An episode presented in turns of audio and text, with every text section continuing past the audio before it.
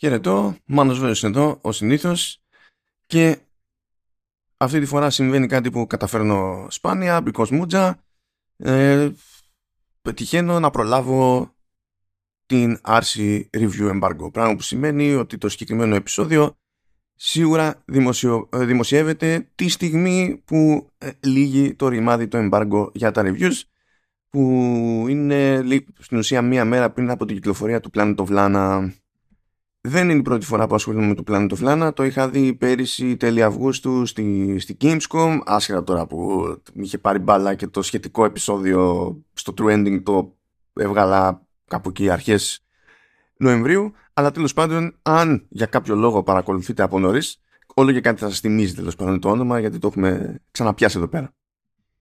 Για το ανεκδοτολογικό της υπόθεσης, επειδή τέλος πάντων εκεί πέρα μοιραστήκα και κάποια πράγματα που υπόθηκαν εκείνη τη στιγμή, διευκρινίστηκαν εκείνη τη στιγμή κτλ. Θα βάλω το, το, το link προς εκείνο το επεισόδιο.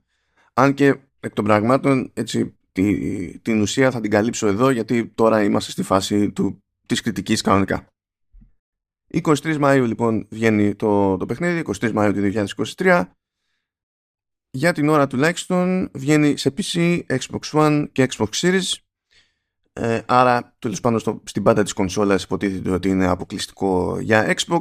Ε, αυτά, ξέρετε, τώρα όταν έχουμε να κάνουμε παραγωγές τρίτων, είναι θέμα χρόνου να αλλάξουν. Τώρα, πόσο καιρό θα χρειαστεί να περιμένει κάποιος για να το δει σε άλλο σύστημα, δεν γνωρίζω, αλλά το θεωρώ αναποφευκτό. Φυσικά η εταιρεία δεν λέει. Έτσι. Όπως και να έχει, έχουμε να κάνουμε με ένα puzzle platformer που ετοίμασε η σουηδική Wishfully που έχει αυτή την τσαχπινιά ότι στην ουσία έχει ε, δύο διαφορετικές δραστηριότητες. Υπάρχει η Wishfully που φτιάχνει παιχνίδια, δικές της παραγωγές και το Planet of Lana είναι η πρώτη δική της παραγωγή. Υποτίθεται ότι τραβιέται με την όλη αυτή υπόθεση από το 2018 που και στήθηκε η εταιρεία. Υπάρχει όμως πέρα από τη Wishfully Studios υπάρχει και η Fully Studios που στην ουσία αναλαμβάνει outsourcing δηλαδή ε, προσφέρει υπηρεσίες ε, ακόμα και για διαφημιστικές καμπάνιες, γραφιστικά, τέλος πάντων οτιδήποτε, αλλά και υποστήριξη στην ανάπτυξη τίτλων τρίτων και πάει λέγοντας. Σε ρόλο εκδότη βρίσκουμε την Thunderful, η οποία τέλος πάντων ως publisher μπορεί να μην είναι μεγάλο όνομα, αλλά είναι από αυτούς που τώρα το τελευταίο διάστημα προσπαθούν να κάνουν εκεί κάτι ύποπτες συνεργασίες που και που αγοράζουν κανένα μικρό στούντιο θέλουν και αυτοί να, να μεγαλώσουν. Το οποίο δεν είναι και ιδιαίτερα περίεργο για το κομμάτι τέλος πάντων των επιχειρήσεων αυτών στι σκανδιναβικές χώρες. Το έχουν πάρει έτσι λίγο πιο ζεστά τα τελευταία χρόνια. Πιο ζεστά εννοώ όχι την παραγωγή, όσο την προσπάθεια για μια κάποια επέκταση έτσι, και ανάπτυξη. Να διευκρινίσω ότι το παιχνίδι το δοκίμασα σε Xbox Series X. Ε, τεχνικός ο κώδικας που έρχεται τέλος πάντων είναι για οποιοδήποτε Xbox Υπάρχουν διαφορές στις, στις εκδόσεις ανάλογα με την κονσόλα. Έχω μια λίστα από το review guide με το ε, πώς τρέχει το παιχνίδι σε εναλλακτικά συστήματα ή πώς πρέπει να τρέχει το παιχνίδι σε εναλλακτικά συστήματα.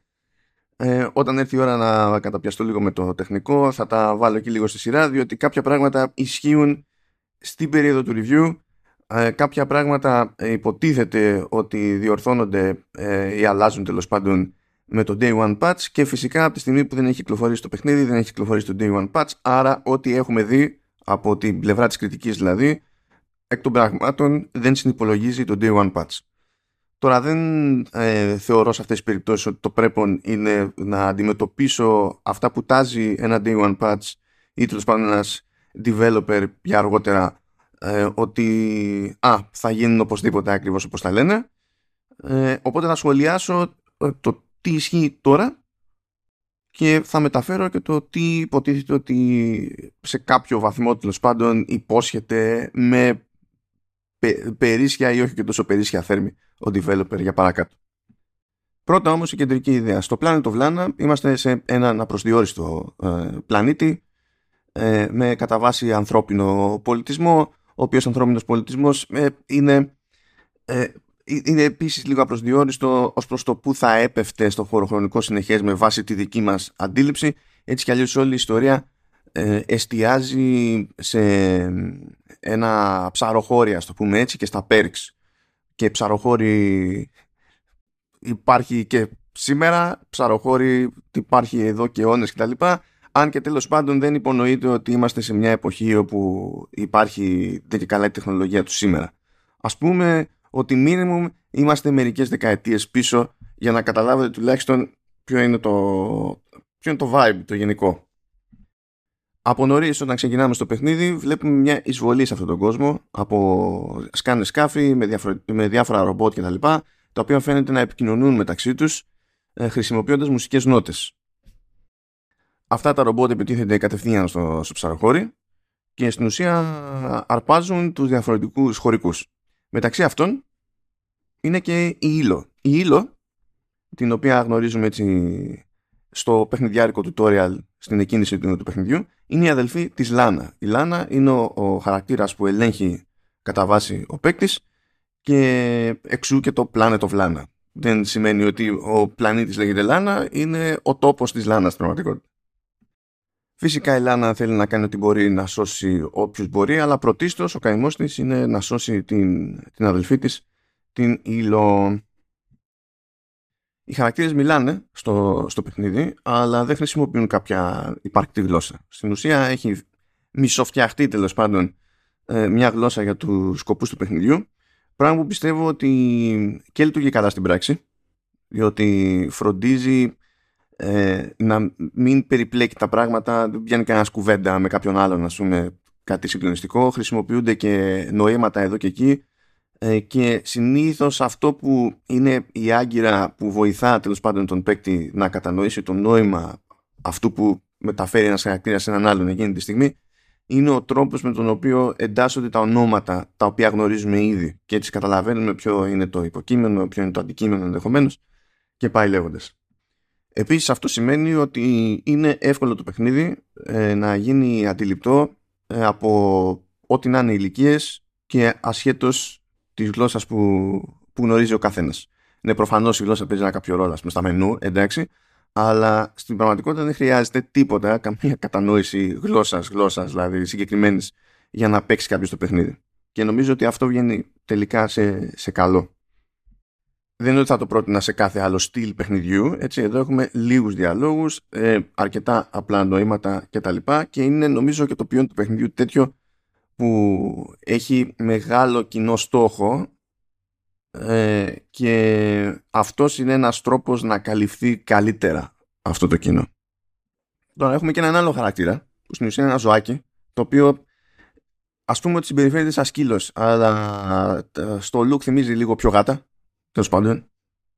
Αν και είναι πολύ μπόχο, πολύ στρογγύλο πράγμα για γάτα, αλλά ε, έστω ότι. Έστω Και είναι η Μούι. Ελπίζω να είναι η Μούι. Γιατί εντάξει τώρα λίγο σχετικό αυτό. Ε, δεν ε, συνοδεύει την Λάνα από την αρχή, αλλά συναντιόνται σχετικά γρήγορα και στην ουσία βοηθάει μια πλευρά την άλλη να ε, προχωρήσει στα διάφορα επίπεδα λύνοντας ε, περιβαλλοντικούς γρίφους στην ουσία. Τις περισσότερες φορές είναι η Μούη που βοηθάει την Λάνα. Υπάρχουν και κάποιες περιπτώσεις βέβαια που η Λάνα πρέπει να βοηθήσει τη Μούη, γιατί ο καθένας έχει υποτίθεται κάποιες αδυναμίες. Π.χ. η Μούη μπορεί να κάνει τρελά άλματα σχέση με τη, με τη Λάνα. Αλλά φοβάται το νερό. Οπότε σε κάποιες περιπτώσεις που υπάρχει νερό, κάπως πρέπει να βοηθήσει η Λάνα την Μούη για να περάσει, ξέρω εγώ, απέναντι και να συνεχίσουν παρέα. Στο κύριο όγκο του παιχνιδιού πάντως, υποτίθεται ότι ο παίκτης έχει το περιθώριο να δίνει εντολές στην Μούη. Μπορούμε να πούμε πήγαινε εκεί, ε, και με το πάτημα ενός κομπιού να κανονίζουμε το timing για αυτό που πρέπει να κάνει. Μπορεί να είναι να σπρώξει ένα σκηνή, να κόψει ένα σκηνή.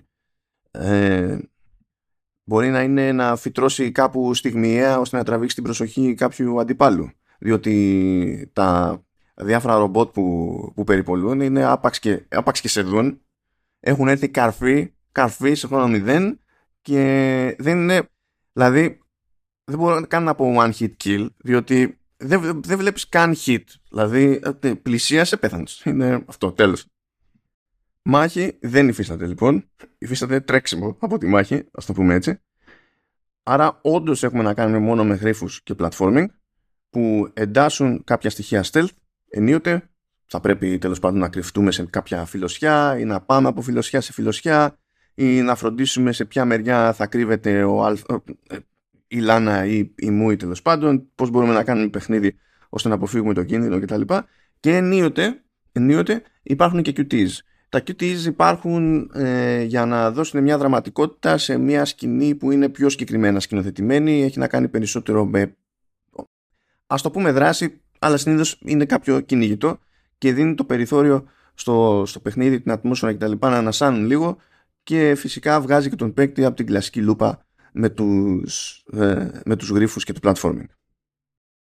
Το platforming είναι σχετικά βαρύ, δηλαδή τα, τα άλματα μου θύμισαν λίγο έτσι το, το, το ζόρι που έχει περίπου ένα άλμα στο flashback. Τώρα θα μου πει κάποιος πώς ποντάρω τη σήμερα ότι αυτός που άκουσε άλμα στο flashback καταλαβαίνει τι εννοώ. Δεν ξέρω, αλλά θα το κάνω αυτό το ποντάρισμα. Δεν θα είναι η πρώτη φορά που θα χάνω, είμαι μαθημένος στη χασούρα, οπότε δεν με ενδιαφέρει καν. Look it up. Έχει και στην πράξη την ιδιαιτερότητα ότι αν πάρουμε φόρα και κάνουμε κάποιο άλμα, τότε όντως παίζει μια καμπύλη στο, στο, στο, στο άλμα, στην εκτέλεση του άλματος, αλλά αν είμαστε σε ένα σημείο και θέλουμε να κάνουμε ένα άλμα προς τα πάνω και ξεκινάμε από ακινησία στην ουσία, δεν μπορούμε να ελέγξουμε τη, την τροχιά του άλματος. Μπορούμε να κάνουμε άλμα μόνο προς τα πάνω. Δηλαδή, ή το ξεκινάμε εν κινήσει το άλμα για να έχουμε κάποιον τελείως έτσι, θεωρητικό έλεγχο στην τροχιά ή αν το ξεκινάμε από ακινησία δεν έχουμε καθόλου. Η γρίφη από την πλευρά τους δεν είναι ιδιαίτερα δύσκολη ή απαιτητική και πάντα, πάντα όμως έτσι, βασίζονται στη, στη λογική. Δεν υπάρχει φάση συνδυάζω αντικείμενα κάνω και τέτοια ε, φτάνουμε σε ένα σημείο, υπάρχει κάποιο εμπόδιο, κάπου εκεί πέρα υπάρχει ένας διακόπτης, κάπως πρέπει να φτάσουμε στον διακόπτη, με ή, ή χωρίς τη βοήθεια της ΜΟΥΗ. Μπορεί ενδεχομένως να χρειαστεί να συγχρονιστούμε και να κάνουμε κάποια πράγματα και δύο χαρακτήρες με κάποιο timing, ας πούμε, σε διαφορετικές πλευρές και, και πάει λέγοντας. Το ωραίο γενικά που έχει αυτό το παιχνίδι είναι ότι φαινομενικά, καθώς ξεκινά τέλος πάντων ε, η πρώτη αλληλεπίδραση που έχει ο παίκτης με τους διαφορετικούς γρήφου, είναι ότι δίνει την εντύπωση πως ακολουθεί την ε, κλασική λογική ε, ενός τέλος πάντων ε, τίτλου με, με puzzles είτε platformer ή όχι όπου είναι η λογική της οθόνης. Δηλαδή πηγαίνουμε, φτάνουμε σε μία οθόνη και το πρόβλημα και η επίλυσή του ε, περιορίζονται σε αυτή την οθόνη. Αλλά επειδή δεν είμαστε σε εκείνη την εποχή που γινόταν για πάρα πολλούς λόγους τέλος πάντων αυτό το πράγμα ενίοτε για αναγκαστικά εδώ τα πράγματα είναι κάπως πιο δυναμικά Οπότε μπορεί μέρος της επίλυσης να είναι λίγο πριν από την οθόνη στην οποία τέλος πάντων αποσαφηνίζεται το πρόβλημα που έχουμε να λύσουμε, το, ο, ο γρίφος που έχουμε να αντιμετωπίσουμε. Ή μπορεί να είναι ε, λίγο μετά. Αλλά ε, σε κάθε περίπτωση έχει το ωραίο η σκηνοθεσία ότι όταν φτάνουμε στο πεδίο ενός γρίφου θα προσαρμόσει το άνοιγμα της, το άνοιγμα του, του πλάνου για να μας δώσει τέλος πάντων μια όθηση ως προς το μέγεθος του, του χώρου στον οποίο καλούμαστε να κινηθούμε. Αυτό δεν σημαίνει ότι θα μας δείξει όλο τον χώρο που πρέπει να αξιοποιήσουμε. Ε, οπότε έτσι θα καταλήγαμε και πάλι στο φτάσαμε σε μία τέλος πάντων οθόνη. Απλά το μόνο που αλλάζει είναι η εστιακή απόσταση, ας το πούμε έτσι. Αλλά φροντίζει με τις κινήσεις της κάμερας στην πρώτη επαφή να δίνει ένα πλαίσιο κάπως στον παίκτη αντί να τον αφήνει ξερά εκεί πέρα και να αναρωτιέται. Η πιο ανοιχτή περιβαλλοντική γρήφη είναι προφανώς έτσι στο δεύτερο μισό του, του παιχνιδιού όπου εκεί πέρα μπορεί να χρειαστεί να παρατήσουμε κάπου την Λάνα να κάνει κάτι συγκεκριμένο, να παρατήσουμε και την Μούη να κάνει κάτι συγκεκριμένο και μέσω λαμίας να ελέγξουμε κάποιο bot για να φτάσουμε τελείως αλλού κτλ. Ή μπορεί να έχει και την άλλη τσαχπινιά, να πρέπει να παρκάρουμε, να, να πάρουμε τον έλεγχο ενός bot ε, με, τη, με τη Λάνα ε, και να παρκάρουμε πάνω στον bot την μουή, να πετάξουμε και να ελέγξουμε τον bot για να φτάσουμε σε ένα άλλο σημείο και να βάλουμε την μουή να κάνει αυτό που πρέπει την ώρα που πρέπει κτλ. Όλα μα όλα όμως είναι θέμα λογικής. Βλέπουμε ποια είναι τα δεδομένα, οριοθετούμε το πρόβλημα, πάμε και αντιμετωπίζουμε το πρόβλημα με λογική. Και μιας και είπα και λίγο έτσι για σκηνοθεσία, όταν έρχεται η ώρα για τα QTs, χωρίς να ξεφεύγουμε από, το, από τα γενικότερα πατήματα που βλέπουμε τέλος πάντων στη σκηνοθεσία, στο, στο παιχνίδι, ε, υπάρχει προφανέστατα μεγαλύτερη ελευθερία να κάνουν έτσι κάποια πιο τσαχπίνικα τέλος πάντων πλάνα και πιο δραματικά και είναι όντως ωραίες ανάσες στην υπόλοιπη δράση του παιχνιδιού και νομίζω ότι μπορεί να ευχαριστηθεί αυτά τα τμήματα οποιοδήποτε, άσχετα με το ποια είναι η άποψή του για το ότι παράλληλα τρέχουν κάποια QTs και πρέπει κάποια στιγμή να πατήσει το σωστό πλήκτρο εγκαίρως ή να πατάει μανιασμένα κάποιο άλλο πλήκτρο κτλ. Οι ισορροπίες όλων αυτών θα με απασχολήσουν λίγο παρακάτω γιατί αναγκαστικά πρέπει να πω και για το εικαστικό και μη της υπόθεσης γιατί κάπως όλα δεν πιστεύω. Και ο συνδυασμός πιστεύω σε αυτή την περίπτωση, στην περίπτωση του Planet of Lana ε, είναι, είναι σημαντικότερο έτσι να, να ζυγιστεί ως τέτοιος. Δηλαδή να το δούμε πιο ολιστικά το πράγμα. Τώρα εικαστικά τα πράγματα είναι σχετικά απλά αλλά είναι σχεδόν πάντα ζωηρά με πολύ καθαρές γραμμές. Δηλαδή είναι, το βλέπεις αυτό λες OK okay, ε, Σκανδιναβοί είστε. Ε, έπρεπε να το περιμένω ε, είναι με καθαρά πλακάτα χρώματα. Ε, ήπιο animation όπου χρειάζεται αλλά εκεί που χρειάζεται το κάτι παραπάνω σε animation η, η εκφραστικότητα είναι πάντα στην τσέπη είναι πάντα πολύ καλά, πολύ καλά δοσμένη στην πράξη. Και παρότι δεν Προφανώς και δεν έχουμε να κάνουμε με τίτλο που έχει κάποια έτσι, αδιανόητα γραφικά, ας πούμε, για να πούμε ότι κάναμε κάποιο breakthrough σε καθαρά τεχνικό κομμάτι. Ε, νομίζω σε μια καλή οθόνη ε, αυτό το πράγμα που φτάνει μπροστά σας στο Planet of Lana είναι ε, αδύνατο να μην σας φτιάξει τη μέρα. Δεν έχει σημασία πόσο χάλι έχει πάει τέλος πάντων και νομίζω, νομίζω ότι αυτό είναι και γενικό χαρακτηριστικό του παιχνιδιού. δηλαδή ναι, όλοι θέλουμε να βάλουμε κάποιο, τέλος πάντων, κάποια μεγάλη παραγωγή με, με εντυπωσιακά production values και να τρέχει, ξέρω εγώ, 4K 60 με HDR και να λέμε, ο Παναγία μου, αυτά φτιάχτηκαν για, τη, για την OLED που μόλις αγόρασα και είναι όλα τούμπανο και τα συναρφή. Ε, ναι, μπορεί να μην είναι τέτοια περίπτωση το Planet of Lana, αλλά άμα, άμα το, το χώσετε σε μία OLED, ε, θα, θα κάνει μπαμ. Θα κάνει μπαμ. Ο κατά βάση απλός τεχνικός τομέας βέβαια διευκολύνει το κομμάτι της, της απόδοσης. Έτσι. Στην περίπτωση του Series X ας πούμε το παιχνίδι όντως τρέχει σε, σε 4K 60. Ξεκάθαρα. Το μόνο πρόβλημα που υπάρχει και γι' αυτό προειδοποιηθήκαμε είναι ότι σε κάποιες περιπτώσεις που γίνεται φόρτωση assets από πίσω ε, παίζει κάποιο load spike και μπορεί να κάνει ένα κόμπιασμα λίγο, λίγο στιγμίο. Ε, αυτό το είδα να συμβαίνει ε, λίγο παραπάνω ε, προς το τέλος του παιχνιδιού και όταν συνέβαινε νωρίτερα έτεινε να είναι ανεπαίσθητο. Δηλαδή το έβλεπες και λες τώρα δεν, αξίζει να ενοχληθώ καν. Δεν μιλάμε δηλαδή για άλλη περίπτωση starter που μπορεί να έχετε στο, στο μυαλό σας. Τώρα στο τελείωμα, εντάξει, στο τελείωμα θα προτιμούσα να μην υπάρχει, είναι σε συγκεκριμένες μεταβάσεις κτλ. Τώρα η ομάδα λέει συγκεκριμένα, τουλάχιστον έτσι το δηλώνει σε εμάς, ότι με το Day One Patch αυτό ισχύει. Τώρα θα το δούμε. Θα το μάθουμε και οι δύο, με το, και οι δύο πλευρές με τον δύσκολο τρόπο. Το ίδιο υποτίθεται ότι ισχύει και σε Xbox Series S με τη διαφορά ότι εκεί πέρα ο, πηγαίνουμε σε 1440p και ισχύει ακριβώς το ίδιο πράγμα σε θέματα frame rate. Πράγματα που είναι στο πρόγραμμα αλλά δεν ε, τα προλαβαίνουν με το Day One Patch ε, είναι κάποιες λειτουργίες προσβασιμότητας. Είχαμε συζητήσει με τους Σουηδούς για, για αυτά ε, πέρυσι τον Αύγουστο και τότε είχε φανεί, δηλαδή πήραν χαμπάρι από τις αλληλεπιδράσεις που είχαν με δημοσιογράφους ότι κάποια πράγματα δεν τα είχαν υπολογίσει. Π.χ. είχαν πέσει ένα πριν από μένα ε, που είχε αχραματοψία και σου λέει όχι πακέτο και φαινόταν τότε ότι ήταν κάποιες τρύπες που θέλανε να τις καλύψουν και με ρωτούσαν και εμένα ότι αν έχω κάποια δυσκολία και τα λοιπά, πούμε, που προτιμώ να αντιμετωπιστεί, να τους το πω, να το σημειώσουν, να δουν τι μπορούν να κάνουν κτλ. Προφανέστατα δεν έχουν προλάβει και τώρα μας λένε ότι έρχονται ε, κάποιες επιλογές ε, προσβασιμότητας με patch όσο το συντομότερο ε, γίνεται μεν αλλά σίγουρα δεν μιλάμε για το day one.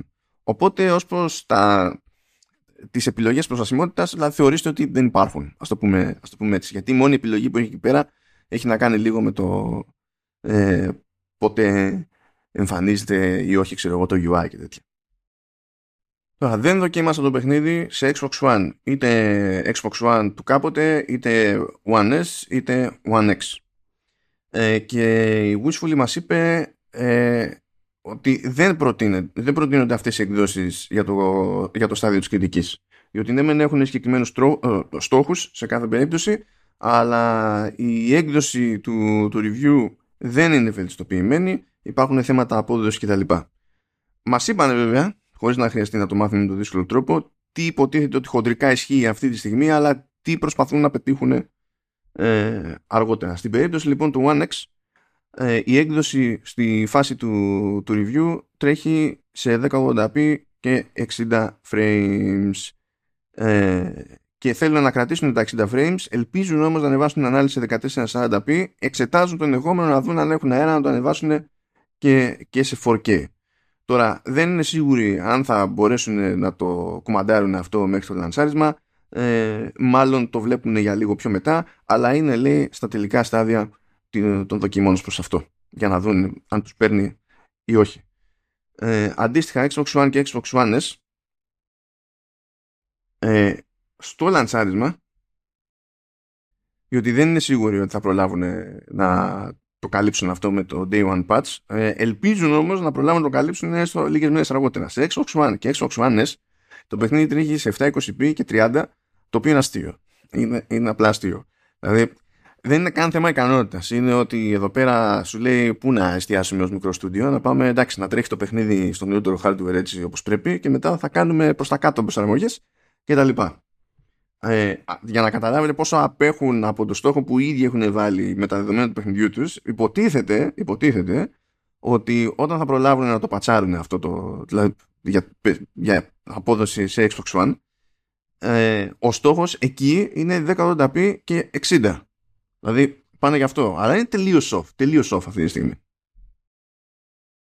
Οπότε το ρεζουμέ είναι ότι σε series είμαστε εντάξει, το stutter για το οποίο μας προειδοποιούν ε, κατά κανόνα είναι ανεπαίσθητο με κάποιες εξαιρέσεις προς το τέλος του παιχνιδιού που και εκεί δεν δημιουργεί κάποιο πρακτικό πρόβλημα αλλά είναι αντιαισθητικό, εντάξει, OK. Okay σε Xbox One η φάση είναι άγρια δύση και μπορεί να τρώγεται ενδεχομένως σε Xbox One X αλλά στο βασικό Xbox One δεν, δεν. Τώρα άμα καταφέρουν και κλείσουν όλες τις χοντρές τρύπες μέσα σε λίγες μέρες όπως ελπίζουν και οι ίδιοι εντάξει καλή φάση. Αλλά διαφορετικά δεν είναι. Δηλαδή πάμε για νεότερο hardware αν σας κόφτει τέλος πάντων να το δοκιμάσετε εξ αρχής το οποίο έτσι κι αλλιώς δεν είναι δύσκολο διότι ε, λόγω του κονέ που έχει παίξει με τη Microsoft το παιχνίδι βγαίνει κανονικά και μέσω Game Pass οπότε αν πληρώνετε συνδρομή δεν είναι ότι θα έχετε πρόβλημα στην πρόσβαση. Εκεί θα είναι και θα σας περιμένει από την 23η Μαΐου Θέλω να κάνω όμως μια πολύ πολύ πολύ ειδική αναφορά στη μουσική επένδυση. Ε, ξενέρωσα από τη ζωή μου αν και είναι λογικό ε, για το ότι ε, δεν μπορώ να έχω playlists με τα κομμάτια από το Planet of Lana. Γιατί, γιατί λογικότατα σε αντίθεση με κάτι οι Ιάπωνες εκεί που έχουν τα δικά τους τα σκαλώματα ε, δεν έχουν βγει σε Apple Music και Spotify που συνήθως εκεί πέρα βασίζομαι και φτιάχνω τα playlists το, τα, τα κομμάτια, δεν έχει βγει το album ε, που δεν είναι περίεργο να μην έχει βγει το album όταν δεν έχει βγει καν το παιχνίδι ακόμα. Ε, μου λένε πάντως από την Thunderful ότι καλώς εγώ των πραγμάτων το soundtrack θα είναι πάνω την ημέρα του λανσαρίσματος, μία μέρα αφού βγει δηλαδή το επεισόδιο το συγκεκριμένο, αέρα. Όταν θα βγουν, θα καθίσω, θα τα συμμαζέψω και θα φτιάξω τα playlist και θα τα βάλω τέλος πάντων κατόπιν εορτής στη σημειώση του επεισοδίου. Δεν γινόταν αλλιώς. Ε, μπορεί σε άλλη περίπτωση να μην έκανα καν τον κόπο κατόπιν εορτής. Εδώ θα τον κάνω όμως τον κόπο διότι και από ό,τι άκουσα ε, στη διάρκεια του παιχνιδιού και από τα λίγα κομμάτια που μου στείλανε για δειγματισμό στην ουσία ξέχωρα, έτσι, όχι, όχι για να τα μοιράζω. Ε, αλλά τέλος πάντων για να έχουμε ένα δείγμα και υποτίθεται ότι είναι μερικά κομμάτια που έχουν για εκείνους που μπορούν να φτιάξουν βίντεο και θέλουν να έχουν κάπως να χρησιμοποιήσουν τη, τη μουσική του παιχνιδιού και πάει λέγοντας. Τώρα φαίνεται ότι το άλμπουμ θα έχει τουλάχιστον 30 κομμάτια, έτσι όπως το κόμμα θα είναι πάνω από 30 αλλά το ζήτημα δεν είναι πόσα είναι κομμάτια. Το ζήτημα είναι ότι έχουμε να κάνουμε με δουλειά Τακέσι Φουροκάβα. Ο Τακέσι Φουροκάβα ε, είναι φούλη από ένας βάσης ονόματος. Βέβαια είναι από πάρα πολύ μικρός στην, στην Αμερική. Οπότε σκεφτείτε το κάπως αλλιώς το πράγμα. Ότι μπορεί να είναι πολύ πιο Αμερικανός από ότι φαντάζεστε στο πρώτο άκουσμα. Και γενικά ο συνθέτης δεν έχει κάνει πολλές δουλειές. Έχει κάνει όμως ύποπτες δουλειές. Η περίπτωση του Planet of Lana είναι η τρίτη φορά που συνθέτει για games. Βέβαια, μόλις τρεις φορές έχει συνθέσει για κινηματογράφο ε, πιο πολλή δουλειά έχει κάνει στην τηλεόραση που και εκεί πέρα στην ουσία τι έχει κάνει τρεις φορές έχει συνθέσει και εκεί και ετοιμάζει μια τετάρτη. Θέλω να το πάω λίγο ποντιακά και να πιάσω έτσι από τα ας το πούμε τι, ε, τι να το πω από τα περίπου πιο αδιάφορα και να πάω στα πιο ύποπτα. Στο κομμάτι του κινηματογράφου, ας πούμε, δεν, βασικά είπα τρεις ότι είχε σύνθεση. Δεν. Ε, είχε κάνει ενορχίστρωση στο, στο Star Wars The Clone Wars. Αλλά σύνθεση είχε κάνει σε No Names και πάλι. Θα πει κανένας την τούτ. OK, okay, καταλαβαίνω. Δεν είναι αυτό το point. Πάμε παρακάτω. Στην τηλεόραση. Ε, έχει κάνει ενορχίστρωση στο Star Trek Enterprise. OK. Okay. Όμως έχει κάνει σύνθεση σε Star Wars The Clone Wars, Mythic Quest, το οποίο, το οποίο Mythic Quest έχουμε καλύψει στο Showrunners με το, με το Σταύρο το, το Βέργο, είμαστε fans του Mythic Quest ε, και έχει αναλάβει για το 2023 τη σύνθεση στην live action σειρά που θα σκάσει Netflix για Avatar The Last Airbender. Είπαμε, το πάμε λίγο ανορθόδοξα όμως τώρα, διότι τι έχει κάνει στα games. Στα games, παιδιά, φύτρωσε το 2010 και ε, είπε τέλος πάντων να συνθέσει μουσική για το GoldenEye 007 ε, και όταν λέω GoldenEye 007 δεν λέμε το GoldenEye. Έτσι. Ε, το κλασικό Nintendo 64 εξού και 2010 ε, μιλάμε για first person εντάξει first person shooter ε, της, της Eurocom μέσω Activision που είχε βγει για το Wii και υποτίθεται ότι τέλος πάντων είχε βγει και, και μια έκδοση για το, για το DS. Ε, τεχνικός, τεχνικός έτσι, βασίζεται στο, στην έκδοση του Nintendo 64 είχε αφήσει καλές εντυπώσεις αλλά τέλος πάντων δεν μιλάμε για την περίπτωση του πιο θρηλυκού συγκριτικά πρωτοτύπου μετά πηγαίνει από το 2010 στο 2016 και τι κάνει; Κάνει ε, σύνθεση, ενορχίστρωση και, και τα λοιπά για The Last Guardian. Και εκεί πέρα φυσικά αρχίζει και μαζεύει βραβεία, υποψηφιότητες και, και πάει λέγοντας. Και από τότε μέχρι σήμερα δεν είχε ξανασχοληθεί με games και τώρα σκάει με το Planet of Lana. Λοιπόν, η μουσική που έχει γράψει ο άνθρωπος είναι φοβερή. Είναι, είναι φοβερή. Ακόμα και την ώρα που έπαιζα, μου είχαν πει οι Σουηδοί, όταν πρωτοδοκίμασα το παιχνίδι το, τον Αύγουστο, πως το ζήτημα δεν ήταν να πλημμυρίσουν το, το παιχνίδι με μουσική, ούτε να έχουν ένα σκασμό μεγάλα κομμάτια, ας πούμε, και τα λοιπά. Ε, θέλανε να έρχεται τέλος πάντων η, η μουσική και να εντείνει κάτι συγκεκριμένο που συμβαίνει εκείνη την ώρα επί της οθόνης. Και πιστεύω έχουν κάνει πάρα πολύ καλή δουλειά ε, με ωραίες μελωδίες που όταν, πρέπει, όταν χρειάζεται το, το πράγμα μυστήριο φέρνουν μυστήριο όταν χρειάζεται λίγη δράση θα φέρουν τη, την αντίστοιχη αίσθηση κτλ.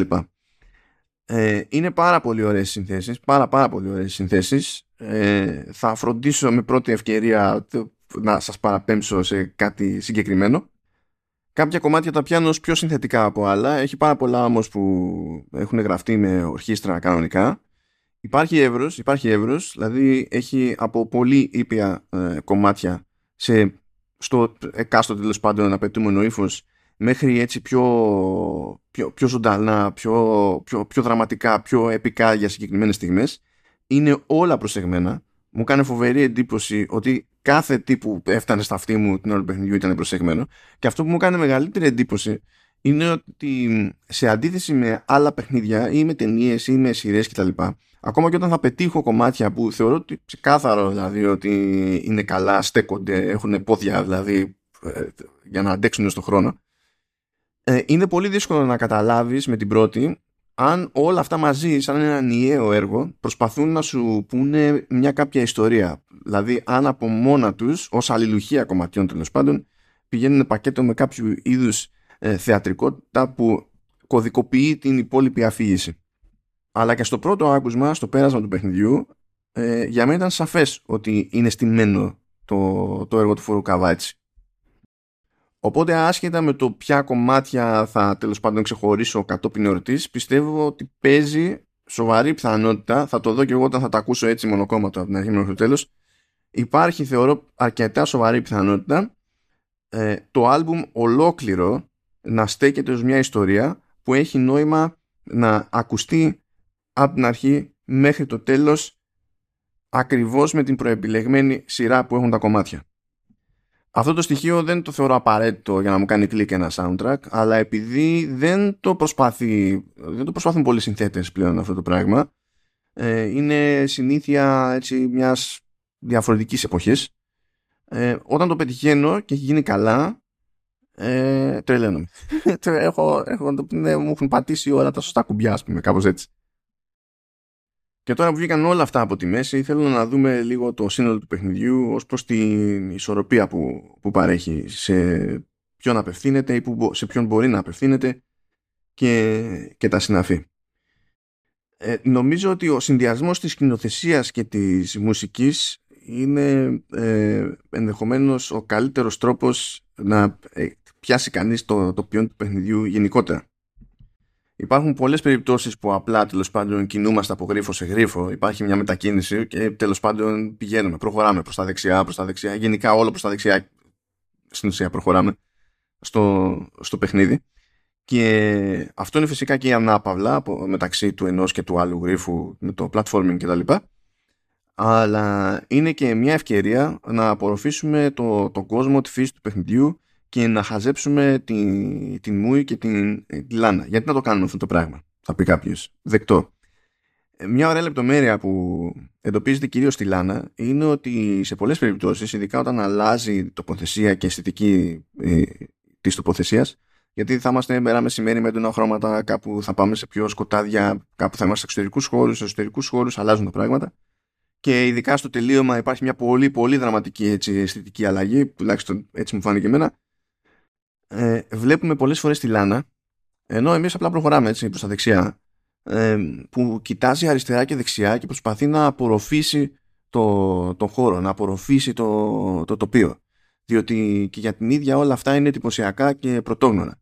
Σε συνδυασμό με, τη, με τις κινήσεις της κάμερας που θα προσαρμόζει θεσιακές αποστάσεις, θα αλλάζει το κάδρο για να πάρουμε τζούρα μεγαλύτερη από το περιβάλλον, να δούμε περισσότερα ή λιγότερα, που συνδέεται και με αυτό που έλεγα ότι κάπως οριοθετούνται οι γρίφοι κάποια στιγμή και έτσι είναι σαν να έχουμε ένα μικρό σπρόξιμο ως προς τα που, προς τα που έχει νόημα να κοιτάξουμε για την πληροφορία που θα χρειαστούμε.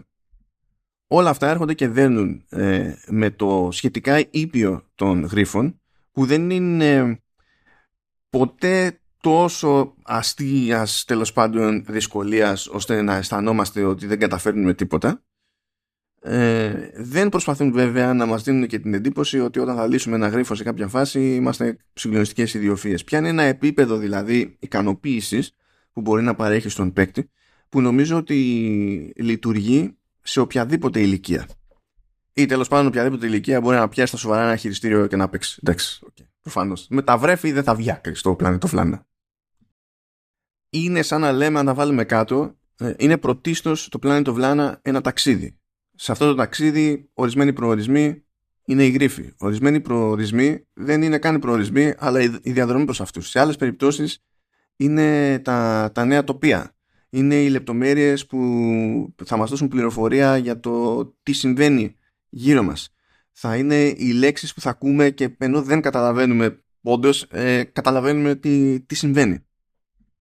Τα πάντα μας γιώνουν στο, στο περιβάλλον και ο τελικός στόχος, πιστεύω, του παιχνιδιού είναι όταν τελειώσει αυτό το ταξίδι, πάνω απ' όλα να το θυμόμαστε. Τώρα για τους πιο καμένους, εντάξει, υπάρχουν και 10 μυστικές τοποθεσίες που όταν λέμε μυστικές τοποθεσίες, όχι πηγαίνω σε μια τοποθεσία και έχει πράγματα να κάνω. Είναι ε, πάω λίγο πιο ύποπτα σε κάποια οθόνη και βρίσκω ένα shrine από τα 10 που πρέπει να βρω και αυτά ε, οδηγούν σε achievements και τα λοιπά. Εντάξει, OK. Okay. Όποιος έχει καημό μπορεί να το ψειρίσει στο πρώτο πέρασμα Όποιος ε, δεν ενδιαφέρεται στο πρώτο πέρασμα μπορεί να το κάνει κατόπιν εορτής γιατί ξεκλειδώνει τα διαφορετικά chapters και μπορεί τέλος πάντων να πάει κατευθείαν εκεί που θέλει. OK. Okay. Εντάξει. Μέχρι εκεί είναι που τέλος πάντων γίνεται μια προσπάθεια στο πιο. Στο, προς το προς το gamification του gamification, να το πούμε έτσι, που συχνά τέλος πάντων φτάνει στην υπερβολή σε άλλες περιπτώσεις το αποτέλεσμα όλου αυτού είναι ότι δεν πιστεύω πως τελειώνοντα κάποιος το παιχνίδι θα θυμάται πολύ συγκεκριμένες στιγμές από την πορεία. θα θυμάται όμως τη γενική αίσθηση της πορείας. Και κάπως έτσι καταλήγει το πλάνο του Βλάνα, κατ' εμέ, να είναι απίθανα αγχολητικό, να είναι ό,τι πρέπει για την πιο στραβή μέρα που σας έχει κάτσει.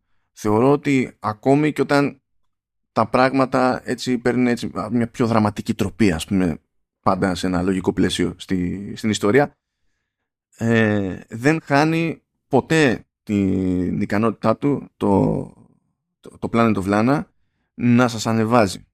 Ποικιλοτρόπους. Είναι η μουσική. Είναι, το, είναι η επιτυχία στο platforming. Είναι η επίλυση ενός γρίφου. Είναι το ότι μαζί με το πλάνο ανοίγει και το μάτι. Δεν έχει σημασία. Σημασία έχει ότι ε, στο τέλος θεωρώ πάρα, πάρα πολύ δύσκολο παίζοντας το Planet of Lana να κλείσετε τη μέρα σας στο ίδιο ή χαμηλότερο σημείο από αυτό που ξεκινήσατε. Ακόμα και αν τα πάτε έτσι κάπως στραβά σε ένα γρίφο και χάνετε ξανά και ξανά, το παιχνίδι δεν προσπαθεί καν να σας τιμωρήσει, διότι το auto-save τέλος πάντων είναι αρκετά έτσι, ας το πούμε επιθετικό. Το checkpointing είναι πολύ βοηθητικό και γενικά ε, θα σας βγάλει δύο βήματα πίσω και τα λέμε δύο βήματα πίσω όχι δύο βήματα σε προηγούμενη οθόνη το πιο πιθανό να σας βγάλει στην ίδια οθόνη σε ένα state που το, το είχατε αφήσει τέλος πάντων την, την όλη κατάσταση ή όντως ένα-δύο βήματα πριν από, από το state στο οποίο είχατε μείνει. Καταλήγει λοιπόν, πιστεύω, να εντάσσετε σε εκείνο το group του ψυχαγωγικού περιεχομένου που ξέρετε ότι θα σας φτιάξει τη μέρα. Είναι η σειρά που θα ξαναδείτε γιατί σας φτιάχνει το κέφι, είναι η ταινία που θα ξαναδείτε γιατί σας φτιάχνει το κέφι. Να και ένα παιχνίδι που δεν είναι και μεγάλο σε διάρκεια εδώ που τα λέμε. Δεν πιστεύω ότι χρειάζεται. Πιστεύω ότι είναι πολύ πιο πιθανό για τον καθένα να χρειάζεται ανά πάσα στιγμή, συχνά πυκνά, κάτι να του φτιάξει το κέφι.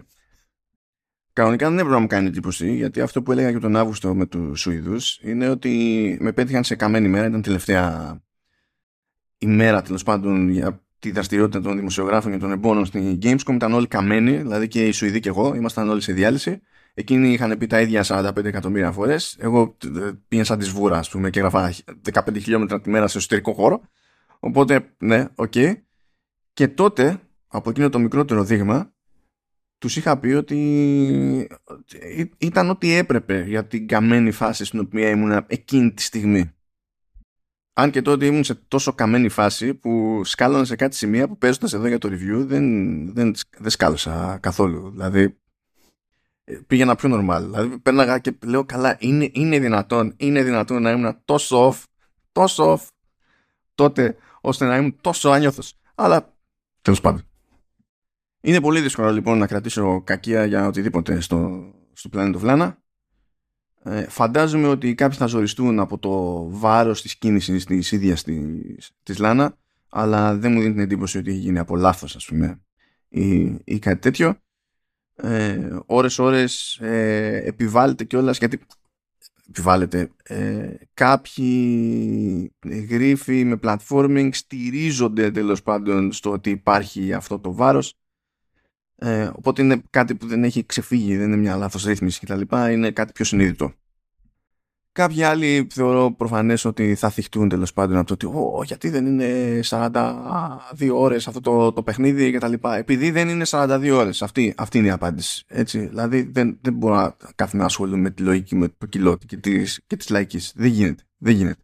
Στην τελική είναι στο Game Pass. Δηλαδή πόσο πιο εύκολο να το κάνει κάποιος; Εκεί που τέλος πάντων μπορώ να συζητήσω πράγματα έτσι είναι για την κατάσταση των διαφορετικών εκδόσεων. Ναι μεν έπεσα στα καλά ας τα πούμε έτσι αλλά δεν μπορώ να πάρω δεδομένες τις υποσχέσεις για, για τα μεγάλα τεχνικά άλματα που, στα οποία υπολογίζει η Wishfully τουλάχιστον σε Xbox One και Xbox One X το να φτιάξουν λίγο το stuttering στα series εντάξει φαίνεται ότι δεν είναι δηλαδή και τα χοντρά τα έχουν καταφέρει έτσι κι αλλιώς Καταλαβαίνω ότι δεν είναι προτεραιότητα το Xbox One. Εδώ δεν είναι προτεραιότητα το Xbox One στις διαφορετικές εκδόσεις από, σε μεγαλύτερες εταιρείες που έχουν και τα φόντα και το κόσμο, το προσωπικό δηλαδή, να κάθεται εκεί πέρα και να χτυπιέται.